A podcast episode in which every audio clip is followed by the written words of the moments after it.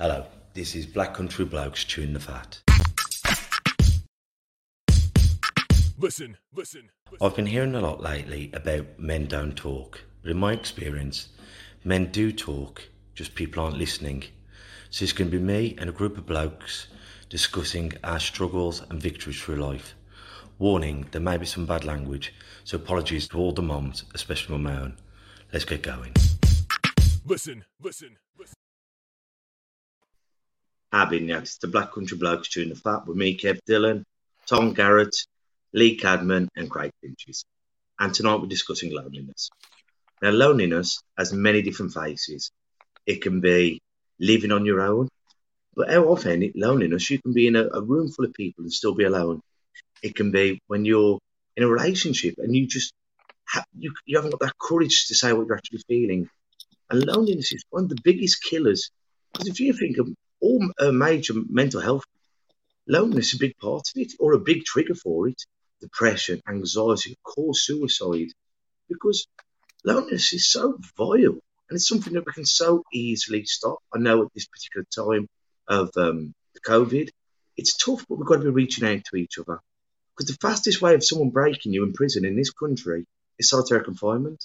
Because when we're alone, we aren't thinking about when we're out on our first date when we're down the park having a laugh. We often go to that dark place. And that's why our nightmares are all so scary. Because we know what we're frightened of. Be it of balloons, clowns, spiders, bloody hamsters, you know what you're frightened of. And when you're alone with those thoughts, they can be over overpowering that almighty dark place.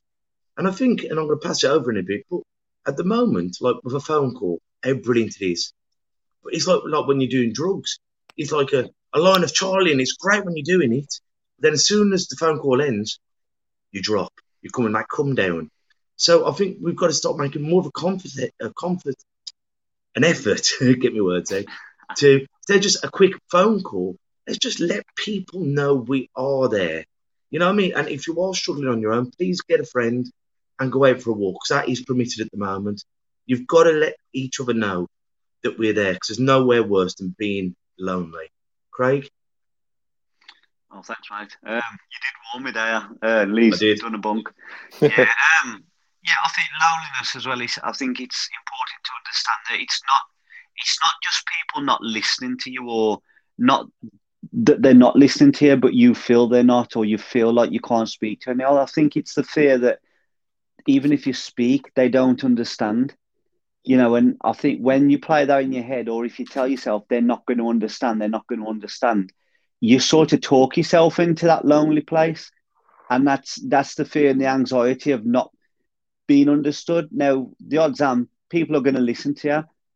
Most often than not, I've found from personal experience, it's passive listening. You know, them not actively listening, and I, I know that by certain cues such as you know, I'm, I'm having a tough day, I'm having this, that, and the other. Oh, we'll have times like that anyway. Have you said this? Have you said that? Or, you know, or they completely blank and don't even pick up what you've dro- just dropped down. Um, and I think the fear of having people not understand you, you talk yourself into that lonely room, even though there's probably one or two or three people in there that will listen. But because you've built up the anxiety of actually letting it out to them, you've you know you've rendered yourself lonely and and, and introverted Because that, that's so true, isn't it? Like sometimes the fear of how people are going to perceive it is actually worse than the result. Does that make sense? Yeah, it is and that's it's it's like with everything isn't it? it's like with you know with sport or especially me with doing music and that i'd build up and build up fear and that to get on the stage and then when i'm on the stage it, it absolutely gets nailed and it's i've enjoyed it and it's been a blast but the fear of actually getting on that stage almost makes me not want to get on the stage.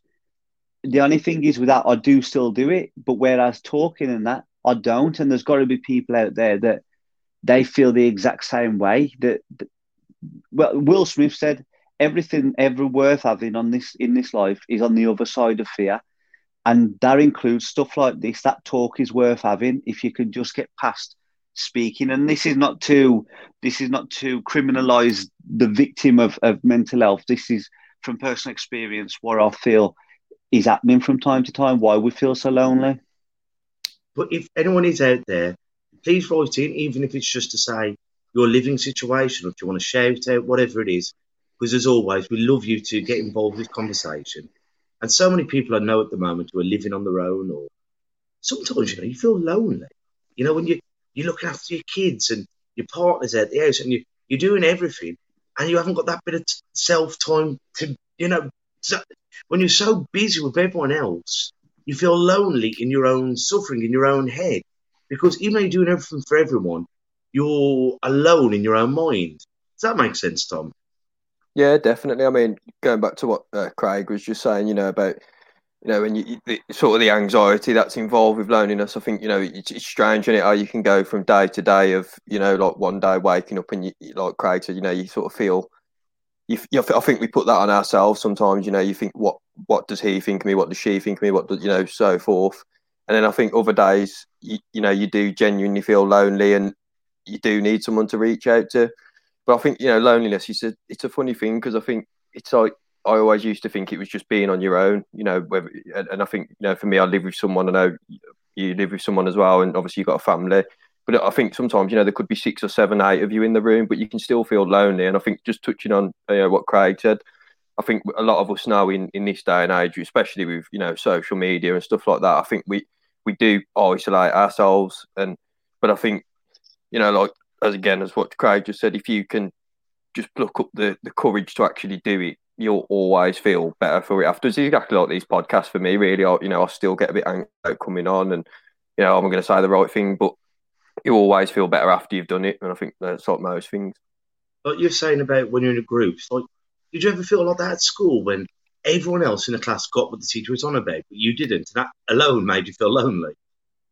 Yeah, yeah. It's like you know, like if you put your hand up and or you know you get the answer wrong or something like that, or I don't know wherever you are, school, college, or you know at work or whatever. And you know, I say it sometimes people when I'm cutting their hair and I say the wrong thing, and you know you can you know other people are watching you straight away you feel like a bit of a knob. But you know again, that's just probably in our heads most of the time, isn't it? I find that like I'll first I'm just going to say sorry before I carry on with that thought. Colin Duffy said hi, folks. I think it's Colin Duffy. My eyes are absolutely terrible. And Gemma Hawksworth says hey. You're, um, you're, so just to acknowledge you guys, thanks for commenting in and tuning in. Uh, I don't want to carry on ranting and then and, and not address that. So, yeah, I think I've, I've found lately that I'm I speak extremely passionate whenever I speak. You get me excited on a subject, and I'll I'll come off as kind of overbearing and I'll rant, and it's because I'm so passionate. When I was speaking to Marcus yesterday on the phone, uh, Kev, I, I went downstairs and you know Jay's sister and said you was you was passionately speaking. I could tell, and I was upstairs, and that's the thing. And what I've noticed myself doing now is noticing that passion, and and becoming very self conscious about it. Like if I'm talking to my partner's nan and whatever else, and I'm getting I'm getting the affirmation, I'm getting the nods, and I'm getting the acknowledgement, but I'm sort of talking myself down, saying, "Great, you're ranting." You know, you're, you're talking this, you're talking that, you're talking this and then I start thinking them them not interested, and then I start to keep that inside. And then what happens when I keep things inside that I feel I need to get out? It, it spins in my head and it creates static. And and I'm very self aware of that. And it's like my partner always said, being black country, fought, fought and thought, you know, is two different things, like free and three. But I can't say the I can't say the number three properly. I say three. I, I, I, I can't pronounce my THs and Kate always teasing me very good. It's for free. that's what that's what Jay does, the... and you know, like that's what she did, especially with my music when I was started writing when I was like 18, 19. And what happened then is I become self-aware. So when I had to say think, I'd sort of go think, I, I think, I, I think I'd, I'd, miss out the th altogether and go think because I was so self conscious, and I'm finding I'm doing that now with the way I speak, and then you talk yourself into loneliness again because you think like nobody wants to listen. You're overbearing, and you can't talk properly. You call you're a writer. You can't even pronounce your thirst. well, you know? I, I, I, I'll do that. I'll go. Don't worry, things will always get better. And she goes, "Thing isn't even a word." And I'm going, "I'll try to be positive here, Bab." That- it- and, and I think that's what it is. You're like, you, you can write a big essay on how to solve world hunger and, and you know, bring together world peace. And they'll say, by the way, you don't pronounce free like that. And you're like, "Fuck, you, you're missing the Give whole break. point of, of the essay. You know what I mean? I'm, I'm doing Mother Teresa's work out here and you're commenting on my fucking diction. what? what, what did you call me before? Brother Teresa. Brother. I like that. I probably called say Teresa, right? But isn't it funny We have though, actually like- got Sorry. got another comment before we keep critiquing ourselves. Um, Grant Spillman. He says, Having you, Grant. Hi guys, Right, Grant. first time catching you on video, but I've listened to every episode on the podcast. Thank you for doing these. No Well, problem. thank you for listening. Yeah, 100%. Thank you for listening. And, and as you've seen, Grant, you've, you've seen us like, we all started off, I was the only mutual friend between the original four. And we started off upstairs at the gym, talking on the phone. And then we got to video downstairs by the boxing ring. And then through everything, the first lockdown, learning how to get on um, with this. You know what I mean? 'Cause if it wasn't for this, I mean, I've got my wife who I adore, my daughter who I idolise, but I'd feel alone because I've gone from a world of um, feeling important in a sense, running a boxing gym and being around all these people, to just being daddy. And just being daddy is the best job in the world, don't get me wrong. But there was no me time, so I've needed this. So I didn't feel lonely. So I wasn't just being a daddy, a husband, playing Harry Potter and getting shouted at. So I needed this. So we went from here to building the studio. We've had to come back to this because what we're doing is we're adapting. And as long as we're staying in touch with each other and with you guys who are listening, it helps us. So I, I thank you once again, Grant, for just being a part of it. And if you have got any comments, please, Grant, join in. Have you suffered with it? How, are you doing? That's to Gemma, Colin. How are you guys dealing with this battle? Because this is a battle that we're all in together, but somehow we seem to have different different ways of dealing with it. Some of us are on the front line, some of us are the cavalry. Unfortunately, some people are the cannon fodder. So how are you getting through this battle? Yeah, Anything you wanna we've say? another couple of comments. Sorry. Um, Yeah. yeah, one again off Gemma Hawksworth. I, I think they may know us because they said "swear away, you lot."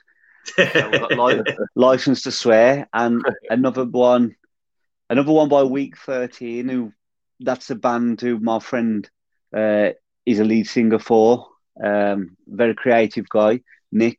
And he said, heard a few episodes, stay creative, guys, and keep it up. Craig is a top man, so shouldn't have read that really. It looks very bad into it. I don't even And- believe he said that at the end.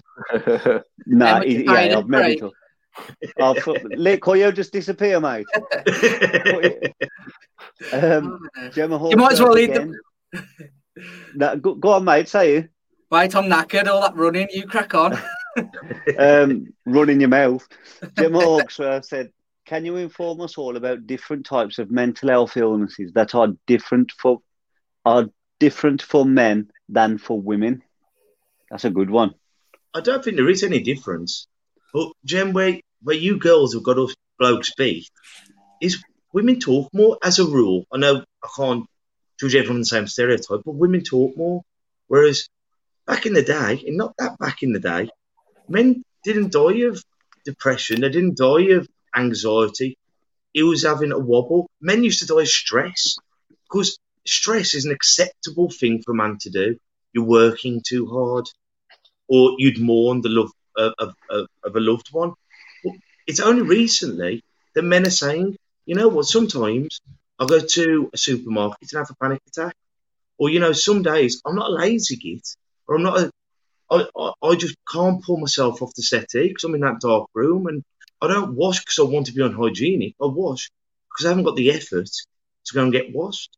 So I don't think there are different forms of mental health for blokes and women. It's just how we present them, how unfortunately we're left behind because until recently we haven't been having open and frank conversations. But hopefully by doing these podcasts and hopefully we're knocking down them walls and then stigmas, which is mental health. I think also, Kev, we have different um, types of stresses in their life. So, whereas a lot of men will stress about work, a lot of women will stress about the home life, looking after kids. So, I think you know you you have different stresses in your life. Yeah, I I, think I, can agree I with think that. as well because because like a lot of conditions are umbrella terms and there's subcategories within them umbrella terms and severity levels. I think it's hard to gauge because you can say, well, how, how do you gauge mental illness on individual individuals?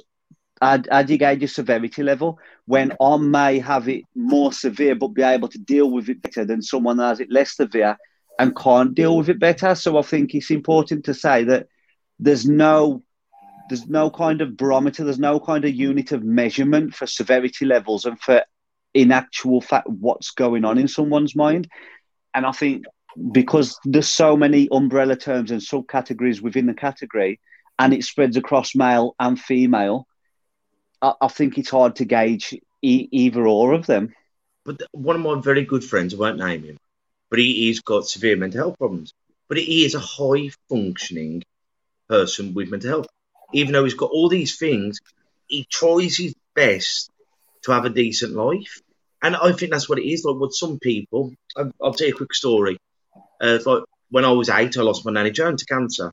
My best friend at the time, Michael Abbots, he says, Don't worry, Kevin, what you're going through. I thought my hamster died. But to him, that was loss. To me, it was my nanny Joan who had cancer. To him, his pet hamster died. So, do you understand what I'm trying to say? It's we judge things on what we know. And I think whether you live in a 20 bedroom mansion, Playboy mansion, you've got all these women and drink, and you'll find something to get stressed about. But that bloke in a cardboard box will also find things. So we can only measure pain, we can only measure stress in how we perceive it to be. Does that make sense, Tom? Yeah, I think I think going back to the, I think I totally agree with you. The point that you just said about, I think for me, I mean, I don't really know the ins and outs, the difference between male and female mental health. You know, I'm not even going to try and get started on that, but I think the difference is, is you know, the way we talk about it. And I think for me, since doing obviously the social media, you know, you type in mental health on Instagram or in, uh, you know, Facebook, whatever now, and I'll bet you any money it'll be one in ten will be male. And I think, as you're just saying, that that's the difference there. I think you know females have always been more open about things like that, whereas males, you know, it's more we'll go out, we'll, we'll get together, as we've said before, and just you know have a few drinks. Whatever we say, we'll forget about in the morning, and then you know you won't see each other again for another couple of weeks. So I for me, I just think that's the big difference between it. Uh, what have you got to Some say? more comments, Kev? Um, so Lee can read them ones. Go on, Lee. It's left the long ones to me, haven't you? I have, mate. I have. So Grant Spillman, thank you, Grant, for the, for, for tuning in. Um, so he so he writes right now. Yes, I've had moments of loneliness. I'm self-employed and work alone. And since the first lockdown, my wife had to start working nights, so I spend a lot of time alone. It suits me in majority, but occasionally I do feel lonely. And I did have this conversation with my life last my wife last week. And he also puts one under saying, "I'm lucky though, as I have a three-year-old son who's my best mate and great company." Well, I can relate to that, bruv, because when I've got my uh, my Jasmine, my little Jasmanian devil, that keeps me company when my wife's working from home upstairs. And the second lockdown, I'd say, was the hardest one. First one is tough because I was having to be teacher, daddy, best friend, playmate. But that second lockdown in November, December, when the baby was at school, my wife was at work upstairs, and I was on my own, that's when I, I couldn't peel myself off the settee. You know, because you'd be sat there thinking, what's my purpose? And I think a lot of blokes, and I know some women, but a lot of blokes really struggled with this because we identify ourselves with our job. I'm a bricklayer, I'm a boxing coach, I'm a plumber. And then when you take away your job and you're just Kev, that's harder to sell to the world. But maybe we've got to stop thinking it's not how we put bread on the table. Who am I? Am I a good man? Am I a patient man? Am I a funny man? Am I a combination of different things? I am Kev. But I think that's so hard to do because I think we need focus and we need purpose. And that, that leads me on to something that I was just thinking about.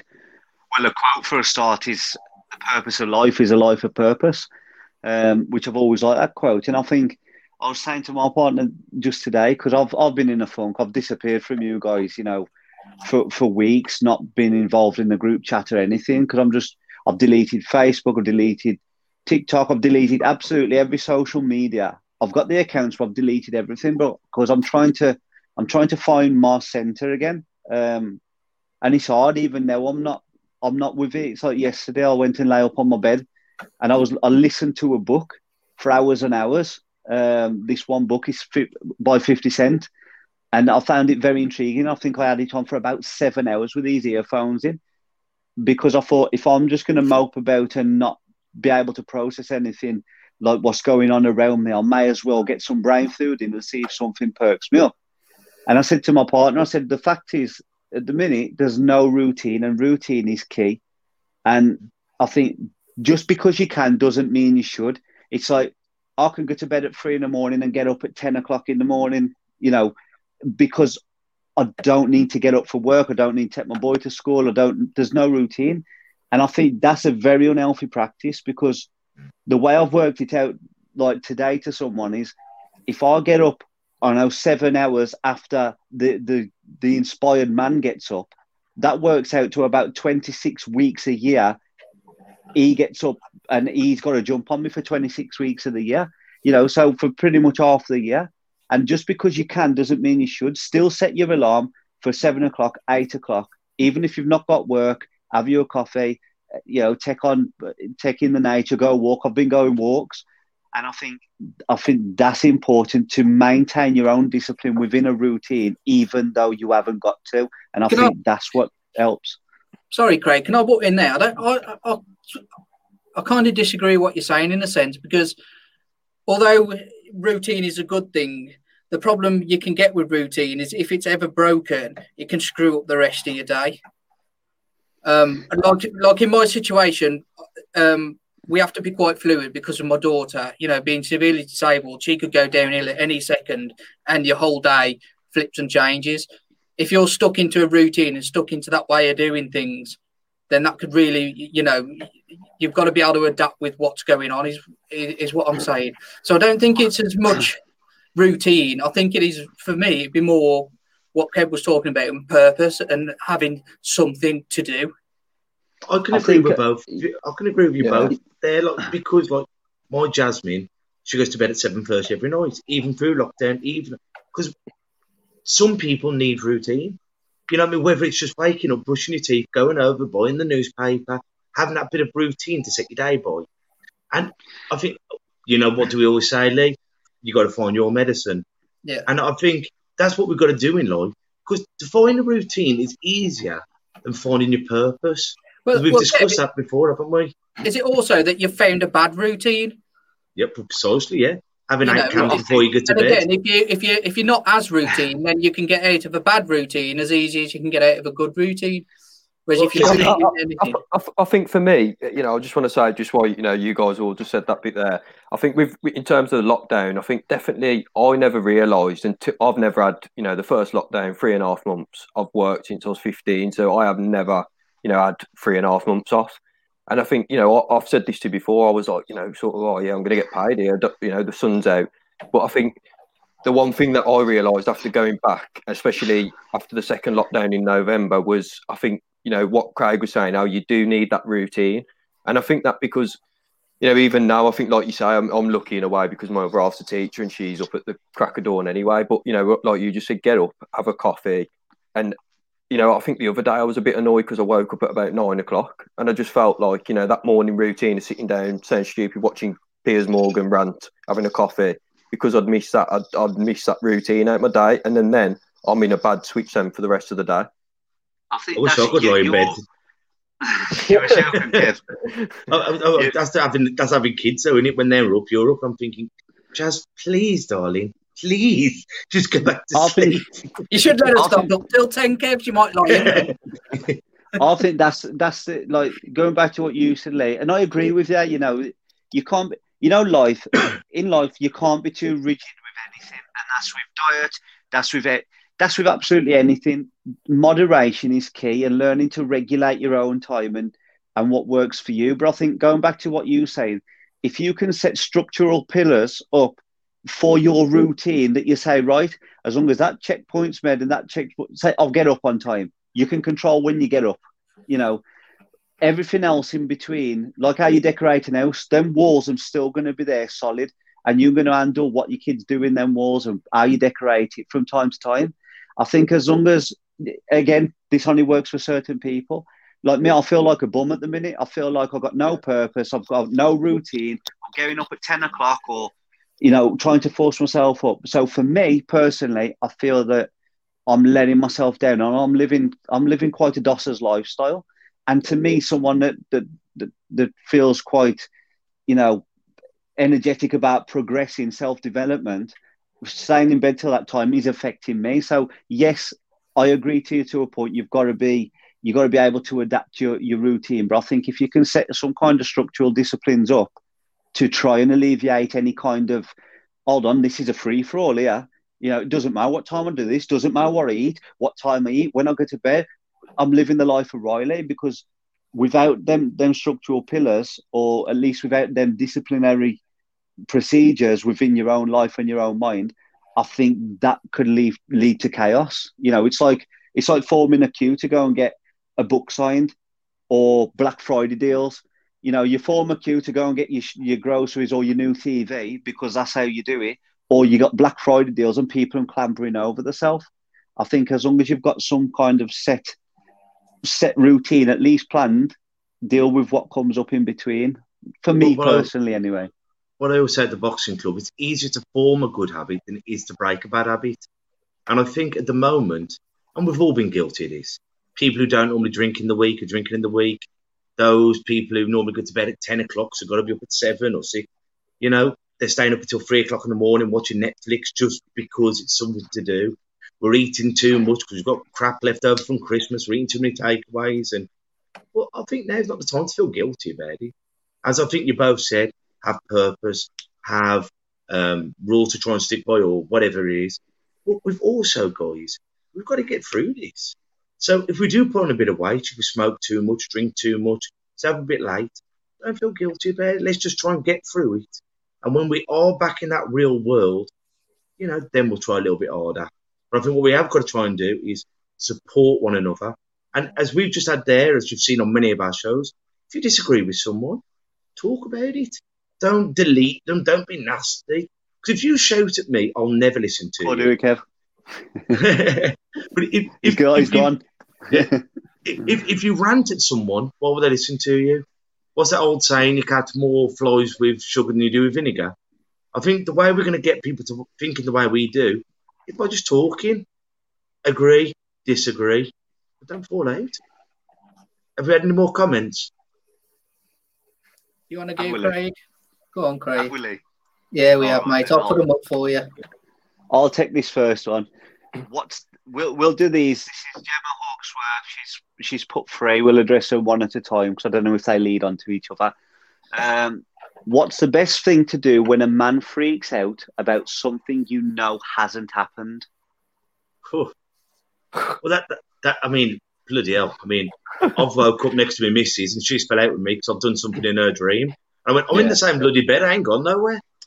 But I think once, once you've got them things, it, I think, I mean, that is such a hard question. It's something I hear so much about with men and women. I think it's um, just try and re- reassure them that you love them. Um, but, you know, when you're paranoid and when you're in that fog, it is hard to um, to convince someone differently. So to answer your question, I'm not really sure. I think just try and show that person how much you love them, and you know, love can cure most things. Give I him think some everyone's different. Yeah, Sorry, give mate. him. Oh, oh, sorry, mate. Yeah, I just think it. Me personally, I think I think space is definitely a key thing. Um, you know, I'll probably kill me for saying this, but I used to live with my uh, my missus, mum, and dad, and I've definitely noticed since we moved into our own place, it's a lot easier when we have an argument. Now we've got different rooms, so I mean that's my personal view anyway. Just you know, if you leave it a few hours and then I always think you know you, you you both end up just laughing at something after a while anyway, and it ends up being nothing. So just let it let it brew down. That's it. I Yeah. think that's sound advice. Time's a great healer. In, in, in my experience, I'll just say I'm sorry. Do you know, mate? It's, it's funny you should say that because I was, yeah, yeah. yeah, me, me and my partner, we're, I don't tune into these, so I can say whatever I want as long as no one I'm the told same. her. But like, mate, she's a. I don't listen to me anyway. Probably just muted. But um, we we got into a bit of bit of it yesterday. It were an argument. It was me passionately speaking again, and then it being perceived as something different, and I ended up popping out. And I said to, I said to Troy like because you know Troy was questioning it whether we'd argued, and I said we argued. I said what you got to think, Troy. All you got to learn in life is you wrong. It don't even matter if you're right. you wrong. wrong. You can as long as you tell yourself you're right under your breath and she don't hear you, it clears it up. But I think being a little bit more serious, I think assurance is uh, with that and without any context to you know and not wanting to know any context to what what you mean personally. I think if you can assure somebody, assure them, and like you say, Tom, if you can give that time and don't act off emotion, because yeah. we, we're creatures, uh, we're impulsive creatures as well. You know, we'll say what comes to our mind in the heat of the moment instead of stepping out the situation and saying, "Hold on a minute, I understand what you mean. This is how I can reassure you." So, reassurance, time and space, and I think that's so right. What you just said, like when you're in an argument, it's like they jab you, you jab them back. They jab you, and you jab them back a little bit harder, even though you're not meaning to hurt them. You know, what I mean, you say it to win the argument, and then you look back and you think, I didn't mean to say that, but you're just trying to win the argument. But just realise sometimes it's not about winning the argument; it's about loving someone, and it's easier said than done. So instead of saying something, don't say nothing at all. Now, Kieran, scoring Kieran points. Just, sorry, Kieran. Kieran's just messaging saying, "I wear the trousers, but she picks the pair." Is it? I like that one, mate. Um, we'll we'll run through these comments again. Gemma Hawksworth again said, weirdly enough, if one has a diagnosis, it feels like lockdown is easier to deal with. If you don't and you're under 40, then it's tougher. I think that's in general, isn't it? I think yeah. if you've got a diagnosis, it's already, all, all, always easier to deal with the situation. Um, what do you think on that, Tom? Because I know you've been diagnosed, haven't you, uh, with with the BDP? Yeah. Yeah, I mean, it's it's one of them things, really. I think I've said to a lot of people, I think it's 50 50. I think there's a lot of people out there, you know, and, and, we feel anxious. And I, I think Kev said it before, where I think you can you can sometimes get mixed up with anxiety, and nerves, and that kind of thing. Um, but I mean, I'm not going to go into a long story, but I think there's one thing, you know, looking back, I realised, especially through, you know, losing a, a baby, I think I had a lot of issues with my mom when I was younger. And I think you know, a lot of that sort of comes back into play. And you know, I went, I went to a, a, bit of a bad place really, and I think you know, going to see someone professional. I mean, to be honest, I'll be honest, I had to, pay, I had to pay for it. It wasn't through the NHS. Um, but I think you know, seeing someone who really knew what he was talking about, and you know, telling me this is where it's come from, trauma, this kind of thing, it was it was nice because I think you can sort of look at things then and say, well, oh, that's how I felt, or that you know, that's how I felt in that situation, or that's what I've woke up with rather than just thinking, you know, I'm not really depressed and, you know, why am I like this? Um, so, in answer to that, I'll be completely honest, Gemma, and I will say, yeah, I think it is because I, I, said this to, to Kev the other day as well. I think, and I don't mean this disrespectful to anyone, but I think for people who've suffered with mental health problems, you know, for previous lockdown for years and not got the correct help, I think you know, you do get to a point with it where you just think, know, I'm just going to live with this. And I think so. In that, in answer to that, I do think it probably is easier to deal with. I think once you've got a diagnosis, it's like better the devil you know, because then you can look and you can get on forums going, I've got bipolar, I've got this, I've got that. So you can talk to people. When you don't actually know where you fit in, that's tough. And and when you're trying to explain this to other people, and you haven't got your blue badge saying I am this, yeah, then you think, well, have I got something, or am I just peculiar? But you know, deep down, we're all peculiar, you know. But you know, thank you for the questions, and you know, just stick with what you're doing. Hope you all the best. Definitely. I mean, it, it is a lot of it is when you know what you're addressing you know, and uh, if you know what you're addressing, you know what you're dealing with. It's like I had a call once a small anecdote and then I'm going to move on to the next comment, I promise. And there was something wrong with it. It wore boosting, it, it was an Audi and it wore tur- like the turbo wore kicking in, or it was really holding back. And I took it to multiple garages to source the problem to find it. And it was so frustrating and frustrating that we don't know what the problem was. And it turns out my cousin had it and he had it for about an hour. And it turns out it was a little fuse. It was a 20 pence fuse that had gone you know, and mechanics run all sorts of tests on it and, and whatever else. And it was a 20 pence fuse. and the the amount of you know stress that alleviated just knowing what it was, not even fixing it, Yeah. just knowing what it was. You know, it, it took away months of guessing and and and coming up with with conclusions in your own mind. So, I, I agree with you there. there as well.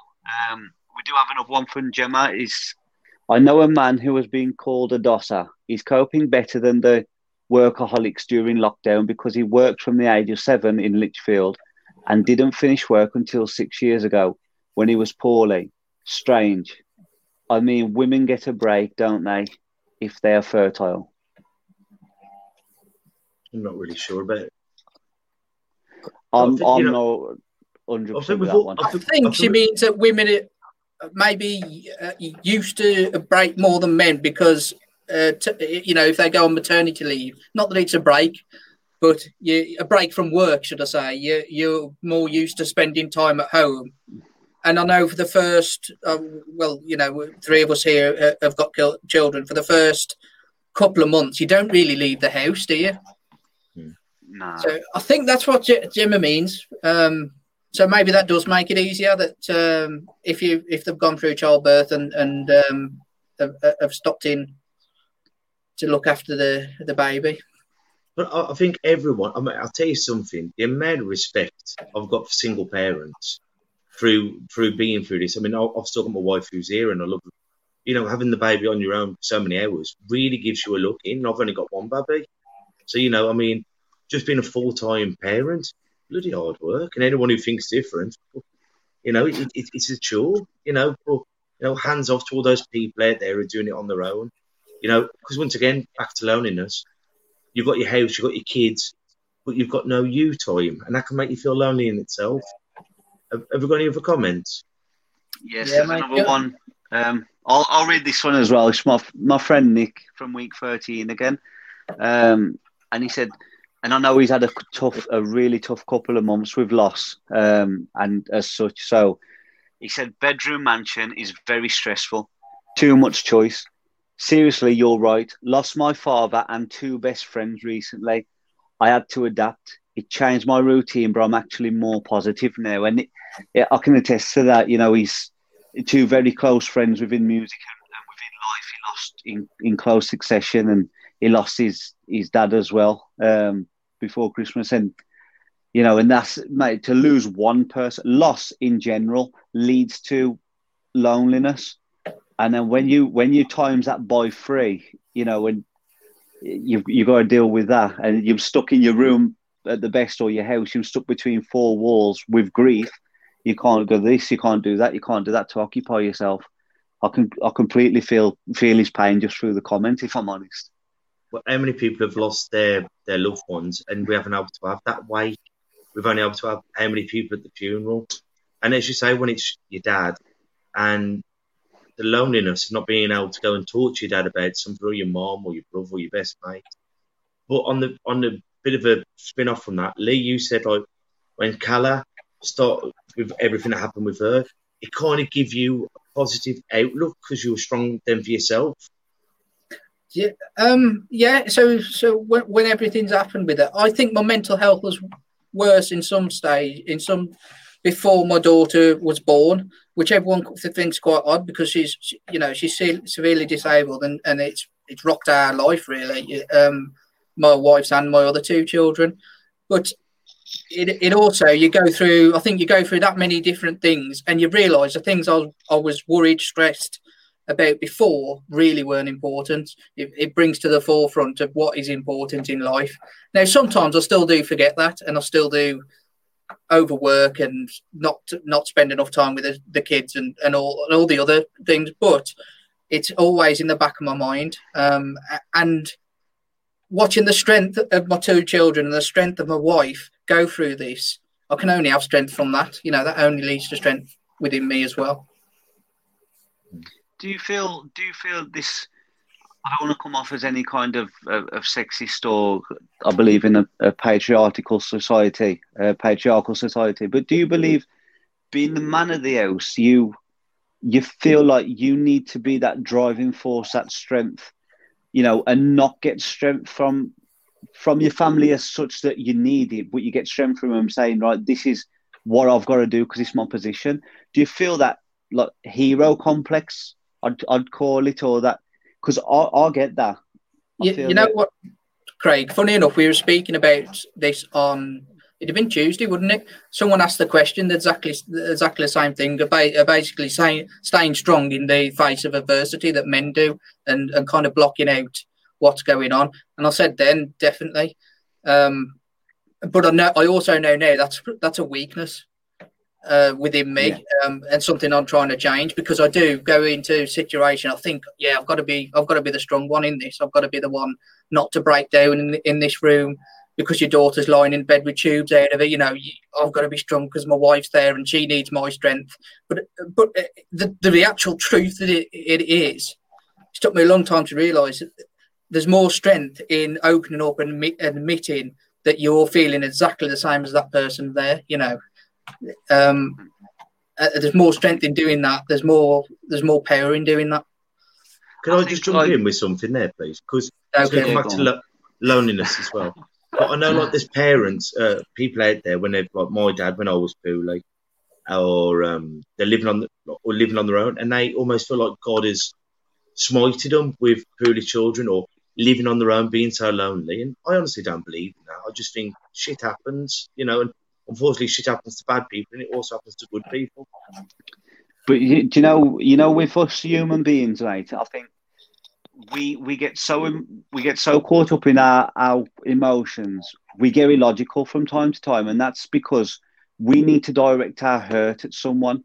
We need to direct blame towards someone, and if that means it's a, it's some I don't know higher power, and I, I think that's what we do, some superstition or whatever it is, some religious aspect it, it doesn't matter. I think we just need to direct that pain because you have to get it out. And if you don't get it out, it burns you alive. So if if God's the man you're going to blame, then he's he's going to take the battering. You you have to have that emotional punch bag and that find some kind of solace in in blaming someone. And I think it's just a release valve. That But what's that saying about blame?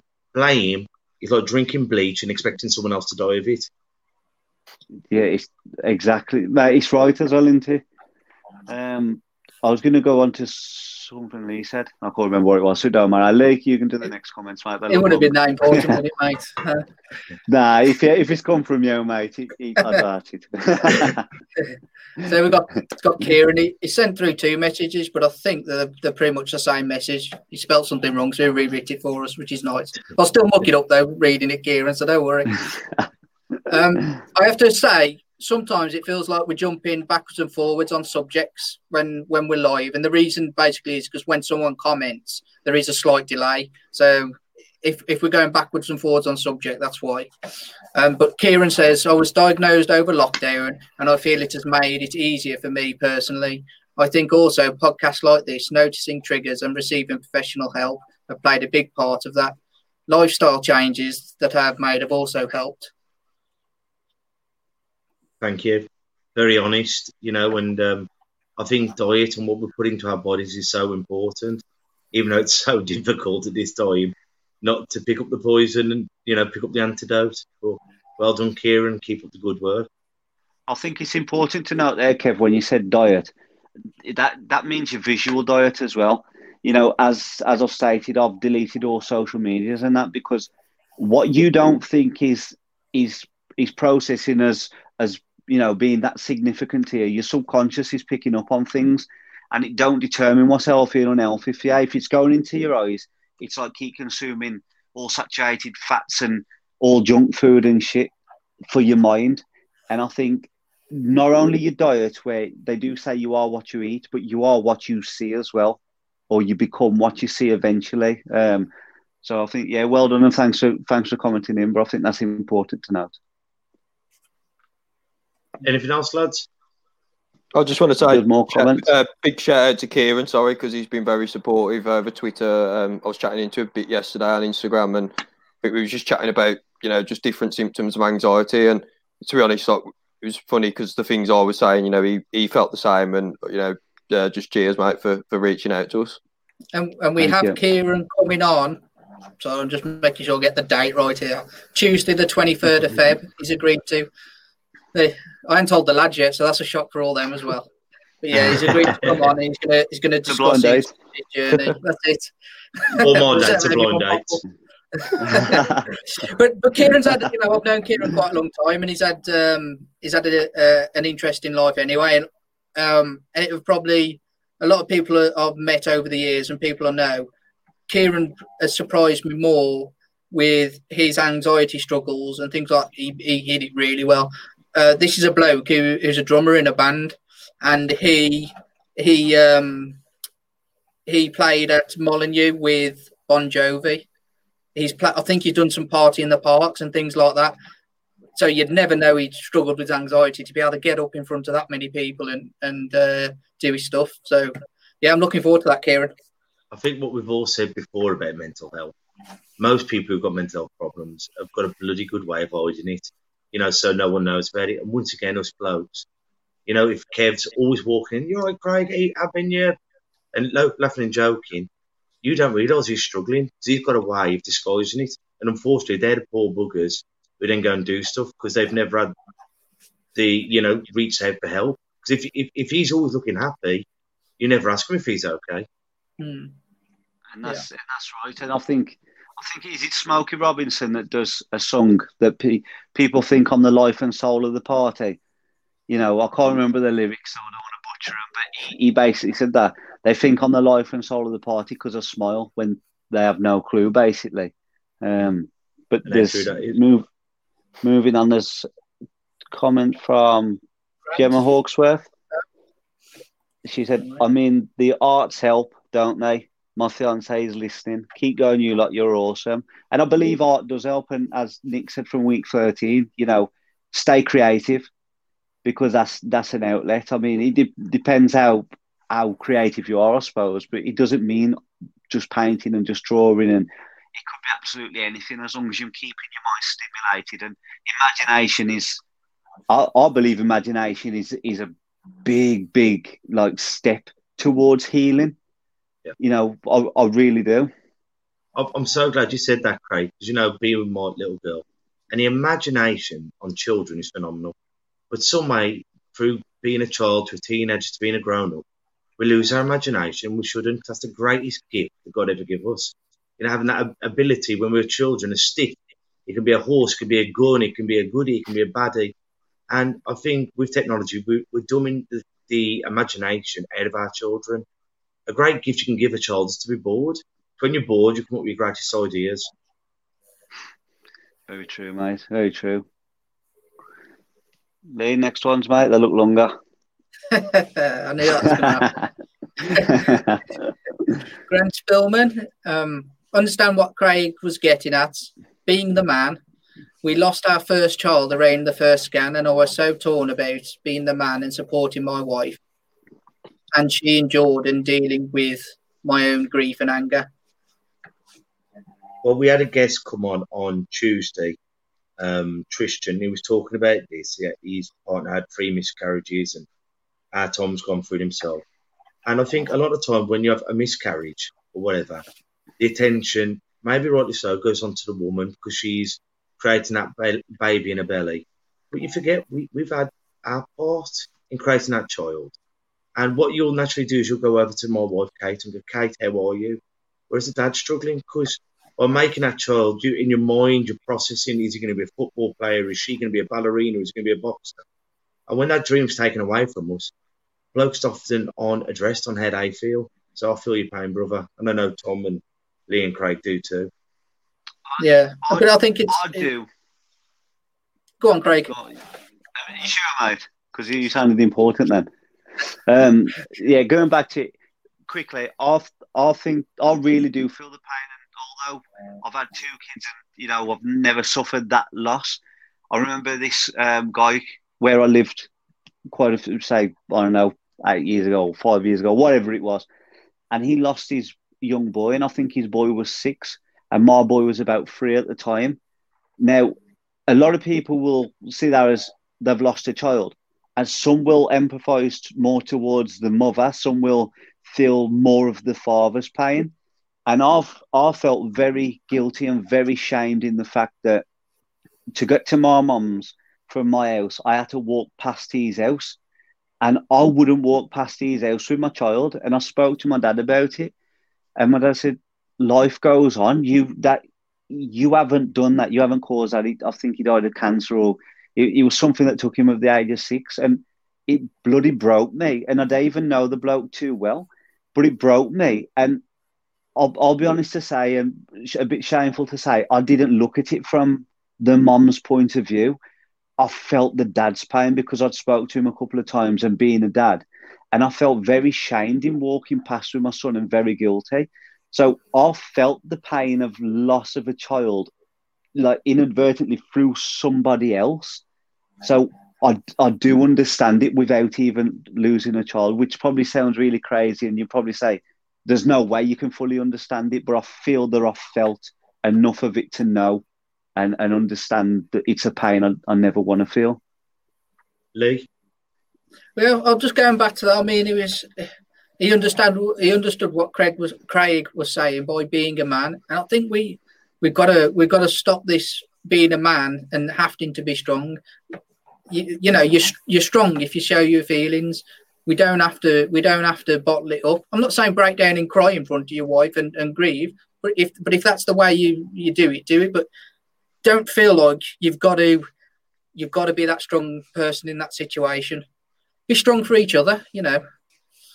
Um, Tom, Tom, do you want to say Yeah. something, bro? Yeah, I mean, I, I, I, with what Lee was just saying, I think sometimes I think it all depends on the person you're actually talking to.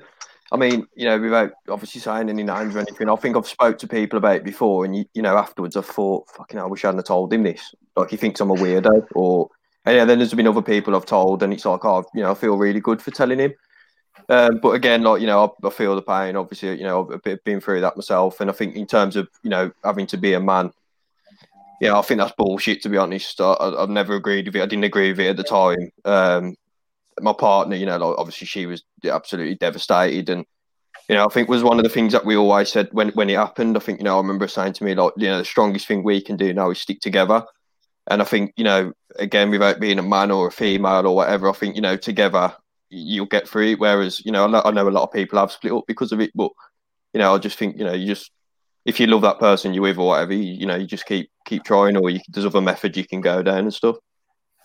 I think, Well I said, think what you need, what, what we all need to recognise, like you say, Stop being a man or a woman in this situation is is pain, and especially pain within loss, does not discriminate. And I think when we identify that this this kind of thing does not discriminate on your gender, on your race, on on your religion, on anything else, it affects people, human beings. If you if you're a human being, if you're part of the human race, it will affect you. And I think if we can shake that ideology that a man should be tough and a man shouldn't be tough and a woman is allowed to be more upset, pain doesn't discriminate, and emotional response doesn't discriminate neither. And I think that's what we need to teach people. And that goes through loneliness, depression, anxiety. It's not one sex owns it. Lee, any more comments, bro? we do. Do you want to take this one, uh, Craig? It's your mate. Uh, what's his name? Sorry, Craig. Week thirteen doesn't seem like his name. No, it's, it's not. I think it, I think it is on his birth certificate, but week. His, his name's his name's uh, Nick J Townsend. He's a he's a very close friend of mine. He he does a lot of videos and that for me. Um, but he's he's always there for moral support. You know, if I need if I need to just chew the fat with someone, he'll think nothing of spending an hour on the phone to me. You know, and and try and, and boost my inspiration or just my motivation and morale. Um, so yeah, I'll read that one. It's I was diagnosed as clinically depressed a decade ago. However, a few years later, I realized I was miserable as a child, and that actually cheered me up knowing that I never had a name for it at five years. Well, how, how true is that? Like with autism, dyslexia, a lot of these stuff just wasn't. If we're like our thirties upwards, a lot of this stuff wasn't out when we were kids. You know what I mean? You're a moody child. You're thick. You're aggressive, and hopefully our kids and our kids' kids will have such a better journey. I hope it does get better with mental health and just you know helping people at a younger age. Because I think if we can have a better journey at school and through childhood, then hopefully that'll give us a better chance in adulthood. Can I also say, Kev, um, thank you to you know we've had two lads just in those comments there talk about their their uh, mental health and, and and the conditions they're diagnosed with and this is all we're trying to do if the more people who comment in and say yeah you know what i've got this but i'm still here and i'm still i'm still plugging along and i'm still i'm doing well you know hopefully that's helping people Just because you have a mental illness doesn't mean you're going to have a bad life. Like if you have a physical illness, you know what I mean, doesn't mean you're going to have a bad life. Might be different, might be tough, but here's the trick: life is tough. It's how much you, you're willing to push through it. So keep up the good work. And as Lee said, bang on. Thank you so much for opening up to us. One hundred percent. And like you say, life is tough. And you know, I was speaking to my partner earlier. I asked how my dad was because my dad's not well, and my brother's not well, and my two sisters are not well. With I've spoke to you about it, Kev, with the same hereditary condition. Uh, some have undergone big operations, some haven't come in. My dad's got arthritis in his spine. He's having problems further, and he's had to wait two weeks to see a surgeon. Anyway, without going too deep into it, I said to my partner, I said, you know, if I don't because I've had blood tests for, for things ongoing for me and I'm waiting on results. And I said, Do you know if I come back all clear, relatively healthy, and I I waste that, I don't, you know, make the most of my fitness, my health, even even my self development in, in regards to my mind and progressing in life. And I said to me, I said something important to me, and I, I didn't figure it. I said, Craig, I said, just because you may come back clear of physical ailments. I said, you have something wrong with you in your head. You're ill in your head. And I discarded that even going through it, even the past few weeks, because I thought if I have, if I've not got this wrong with my stomach, I've not got this, I've not got this physical thing wrong with me, and I don't live a good life, then then I'm a, I'm a dickhead basically. And I said, Craig, you am ill. I said, you you know, you live ill every single freaking day and they watch me go through it, you know, multiple times a day. I could change, you know, and I discarded it myself, you know, even living through it and, and being in a funk, I discarded it. And I think that's what a lot of people do. They think because they're not physically ill or they've not got a broken arm and they've not got this cancer or that cancer, you have a disease or some kind of illness, you are ill. And But, uh, I, I Craig- discredited it. isn't that i mean that's this this has got to be coming from childhood that that's to de- de- you know that, that no one is picking this up earlier earlier that even yourself don't you don't see that you that there's something wrong do you in that sense um I think some of It's- it, though, Lee, can come on in later life. It's like the chicken and the egg. You know, no, I don't mean. I mean in terms of Kev, as in terms of the way we see it. Oh, yeah.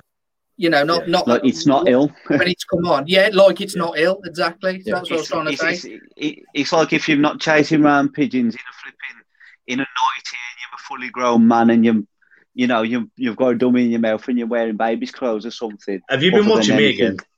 anything other than I said anything other than kinky Kev. You know, if you're not if you're not like staring into space. And I said this to Marcus yesterday on the phone. I said years and years ago, you'd have the local nutter that people would stay away from, and they might hook them up to the national grid, and that was the therapy. But you knew. But now you don't. And like you say, because I'm not just staring into space and coming up with random things, doesn't mean to say you're not ill. But you you grow up, even watching movies back in the day, you have the nutter in the movie or in the music. There's always a crazy person, and they were easily, easily identifiable. And now it's not. And like you say, when I look in the mirror, I don't identify myself as having something wrong if I'm physically okay. But I know that's nothing's further from the truth. Yeah. Well, have, have, have we got any more comments? Because we've already been on for an hour. No, mate, we're uh, well. Jen Mirage, she's put uh, know what you mean, but uh, we don't know where that is in the conversation. So but to, Thanks, to everyone, to everyone who's written in today, thank you ever so much. It, it, it helps because more people write in, and as we've said, we've had a couple of lads today writing with their problems, and it takes a lot of courage. So we're going to finish it unless anyone's got anything to say quickly before we go. I'm fine, mate. But on Tuesday, we've got a very, very special guest. Am I allowed to tell them, Lee, who it is? yeah, go far away, mate, far away. If you don't turn up, it's your fault. Well, you know, life is a funny thing. Sometimes people are, you know, it's out of our control. But hopefully, we've got Alex Brooker, who's a comedian and he's uh, on the last leg. has a lot to do with the Paralympics. So we're going to be talking about disability, Paralympics, and of course, mental health. Well, I'm going to leave you with a quote today that our Kate found out for me. She found it funny. And it's a Nigerian, it's an, an old Nigerian saying. A Nigerian proverb. Oh, I can't remember the bloody word. Proverb. But anyway, proverb. It's a Nigerian proverb. If you go to bed with an, an itchy bottom, you'll wake up with smelly fingers. So, on that note, until we take care, uh, until we see each other next time, take care of yourselves and each other. Ta-ra a bit. Listen, listen, listen. And that's a wrap for another show. But if there are any comments or messages that you would like us to read out for our next podcast, please be in touch. There are also lots of different organisations at the bottom of this page, and hopefully they can help you or someone you care about. Please share this to spread the word. Until we talk next time, ta bit. Listen, listen.